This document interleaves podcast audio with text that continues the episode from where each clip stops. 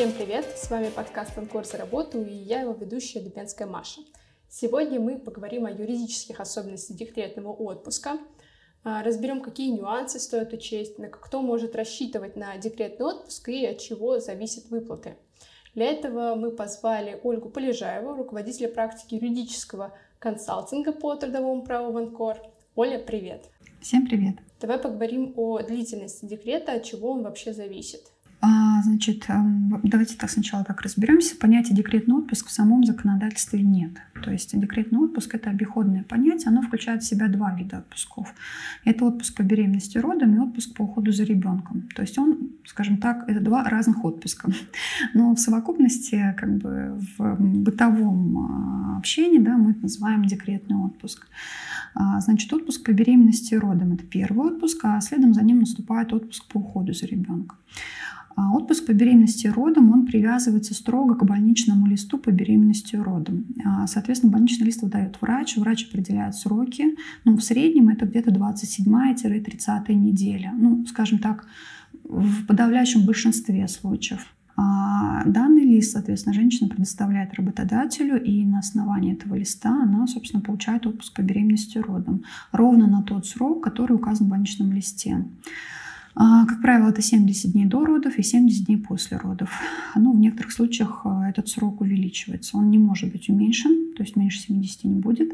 А вот увеличение, да, возможно, зависит от разных обстоятельств. А отпуск по уходу за ребенком, можешь про него поподробнее рассказать? Отпуск по уходу за ребенком, он установлен максимальной продолжительности до трех лет. При этом первые полтора года э, этого отпуска оплачивается выходным пособием, а следующие полтора года не оплачивается. А, отпуск по беременности и родам, если женщина берет, она не может в этот период работать. А, и в период отпуска по уходу за ребенком женщина может работать часть времени, а часть времени ухаживать за ребенком. Как правильно оформить декрет? Значит, когда женщина находится, когда она получает больничный лист, она подает больничный лист, она может написать заявление а, о том, чтобы ей а, оформили отпуск по беременности родом, но, но, но фактически это заявление вот на этом первом этапе, оно не нужно, достаточно подать больничный лист. А, на основании больничного листа работодатель оформляет приказ о направлении женщины в отпуск по беременности родом. В приказе будет указан тот же срок, что и в больничном листе. Собственно, она его подписывает и, э, соответственно, э, дальше проходит лечение, роды, после родовой период. Э, значит, когда он заканчивается, уже женщина должна обратиться к работодателю с заявлением. То есть заявление, оно пишется в произвольной форме. Я такая-то, такая-то, прошу предоставить мне отпуск по уходу за ребенком и нужно указать до полутора лет или до трех лет. И к этому заявлению прикладывается свидетельство о рождении ребенка. А, вот эти два документа подаются на имя работодателя, все остальное, собственно, работодатель оформляет сам. Поэтому здесь эм, пакет э, документов, скажем так, для женщин он минимальный. А подачу документов в социальный фонд тоже осуществляет работодатель, э, поэтому уже примерно через, эм, там, через 10 дней после подачи документов в социальный фонд женщина получает там первую выплату. Ну и дальше это, эти выплаты, они там производятся а, в определенном промежутке, скорее всего, ежемесячные. Скажи, пожалуйста, когда сотрудница должна сообщить о беременности? А, закон не устанавливает такой обязанности для сотрудницы на самом деле. А, то есть в какой-то конкретный срок сказать работодателю, что я беременна, такой обязанности нет. А, но обязанности по связанные с родом возникают где-то примерно на 27-30 неделе беременности. Они связаны с тем, что работница получает больничный лист по беременности и родам. И как бы ну, к этому моменту, наверное, так скажем, морально просто имеет смысл работодателя предупредить. Вот. А обязанности сделать это там на вторую неделю или сразу же, как женщина узнала о беременности. Такой обязанности, конечно, нет, но, скажем так, чаще всего это в интересах самой работницы. А, почему? Потому что беременная женщина имеет право на определенные льготы, связанные с беременностью. Например, при трудоустройстве она имеет право на работу без испытательного срока. Она имеет право на легкий труд, если беременность протекает с какими-то там осложнениями, даже если без осложнений, если сама трудовая функция связана с воздействием да, на здоровье женщины, то, конечно, чем раньше она сообщит об этом работодателю, тем больше вероятности, что она не столкнется с какими-то вот такими проблемами, которые на нее влияют. Э, и женщины не могут уволиться, если она беременна с работы. Беременную женщину в целом не могут уволить по какому-либо основанию, кроме ликвидации организации. А, исключение составляет случай, когда беременная женщина устраивается на работу по срочному трудовому договору. Соответственно, если срочный трудовой договор а, заканчивается, потому что предыдущая работница выходит из отпуска, то работодатель такой женщине, вот замещающей, да, он обязан ей предложить другие вакансии, какие в компании есть. Э, если такие вакансии есть, если работница, беременная сотрудница может занимать такие вакансии в силу своей квалификации, опыта работы, да, то она может перевестись. А, до окончания отпуска по уходу за ребенком. То есть не навсегда, а вот на период, пока у нее есть э, вот это льготное положение. Да. А бывают такие ситуации, когда срочный трудовой договор подходит к концу, выходит из отпуска предыдущая сотрудница, а вакансий в компании ну, реально нет.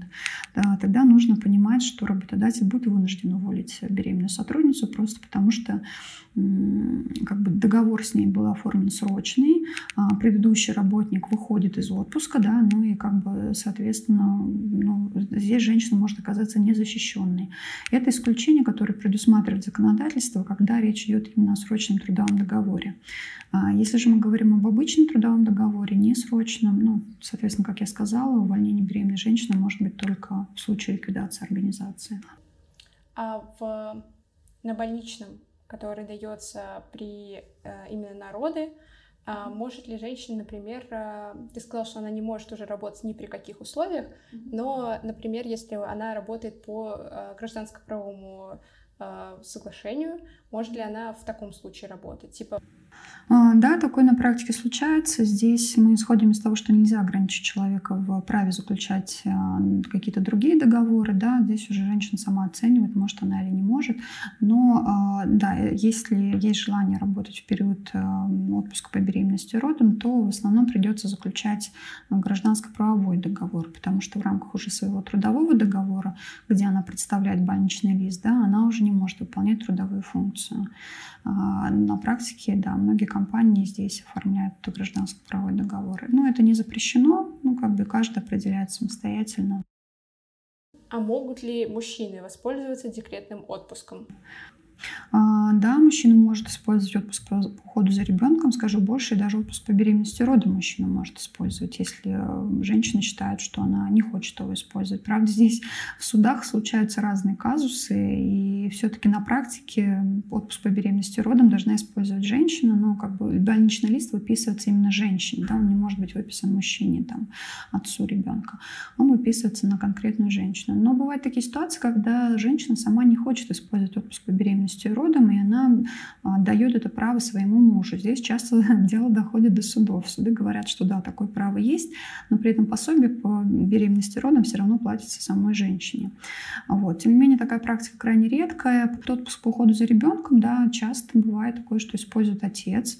А, даже скажу больше, его могут использовать бабушки, дедушки, могут использовать опекуны, попечители или даже какие-то близкие родственники, которые осуществляют фактически уход за ребенком. Да, ситуация разные бывают. А, поэтому э, такое право существует. Единственное здесь э, условие, что для получения отпуска по ходу за ребенком отцом или другими родственниками надо будет представлять справку о том, что мать э, ребенка не использует такой отпуск, потому что два родителя одновременно этот отпуск получить не могут.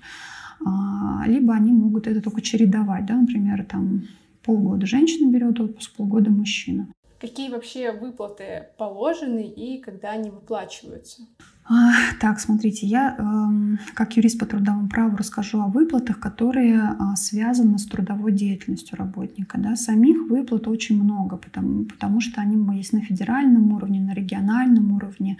А, есть выплаты, которые зависят от категории семьи, условно нуждающаяся семья, многодетная семья. Но что касается трудящегося работника, трудящейся женщины, которая стоит в трудовых отношениях, значит, здесь такая ситуация, что при рождении ребенка ей полагается называется единовременная а, выплата на ребенка в связи с родами. Единовременная выплата по рождению ребенка, она производится в размере среднего заработка, то есть здесь нет формулы. А далее на период, когда уже наступает наступает отпуск по уходу за ребенком. Соответственно, первые полтора года, как я говорила, работница получает э, пособие по уходу за ребенком. Значит, это пособие, как работающая женщина, получает через э, социальный фонд. То есть платит не, не, не работодатель, работодатель даже может перечислить, но по сути выплачивает его социальный фонд. Здесь как бы и задача женщины, что подать заявление, то есть э, в произвольной форме на имя там, генерального директора компании пишется заявление, что я прошу предоставить мне отпуск по уходу за ребенком. Прилагается справка о рождении ребенка, подается заявление. Соответственно, на основании этих документов работодатель самостоятельно подает в социальный фонд весь необходимый пакет документов. И а, отдельно писать заявление на выплату пособия здесь уже не нужно, оно автоматически выплачивается. То есть, когда женщина предоставляет больничный лист народа, ей автоматически начисляется и выплачивается единовременное а, пособие. Когда она запрашивает отпуск по уходу за ребенком, ей автоматически начисляется, выплачивается пособие по уходу за ребенком. Можем мы еще раз проговорить, это, возможно, я не совсем поняла. А, то есть первое, вот мы получаем грубо, единую выплату mm-hmm. по рождению ребенка, а потом э, уже идет оплата первые полтора года, э, какие-то ежемесячные выплаты. А вот эти ежемесячные выплаты, они из чего формируются? А ежемесячные выплаты, они уже формируются по формуле. А вот я, наверное, эту формулу не скажу. Там берется, э, точнее, не расскажу о ней подробно. Там э, примерно берется средний заработок за двухлетний стаж работы. Он умножается на 30,5 дней э, и на 40%, если я правильно помню. То есть там вот какая-то такая формула, и определяется размер выплаты. А, если я правильно Помню, вот э, по, по состоянию 2023 год э, минимальный размер, он где-то 8,5 тысяч рублей, максимально где-то в районе 33 тысяч рублей.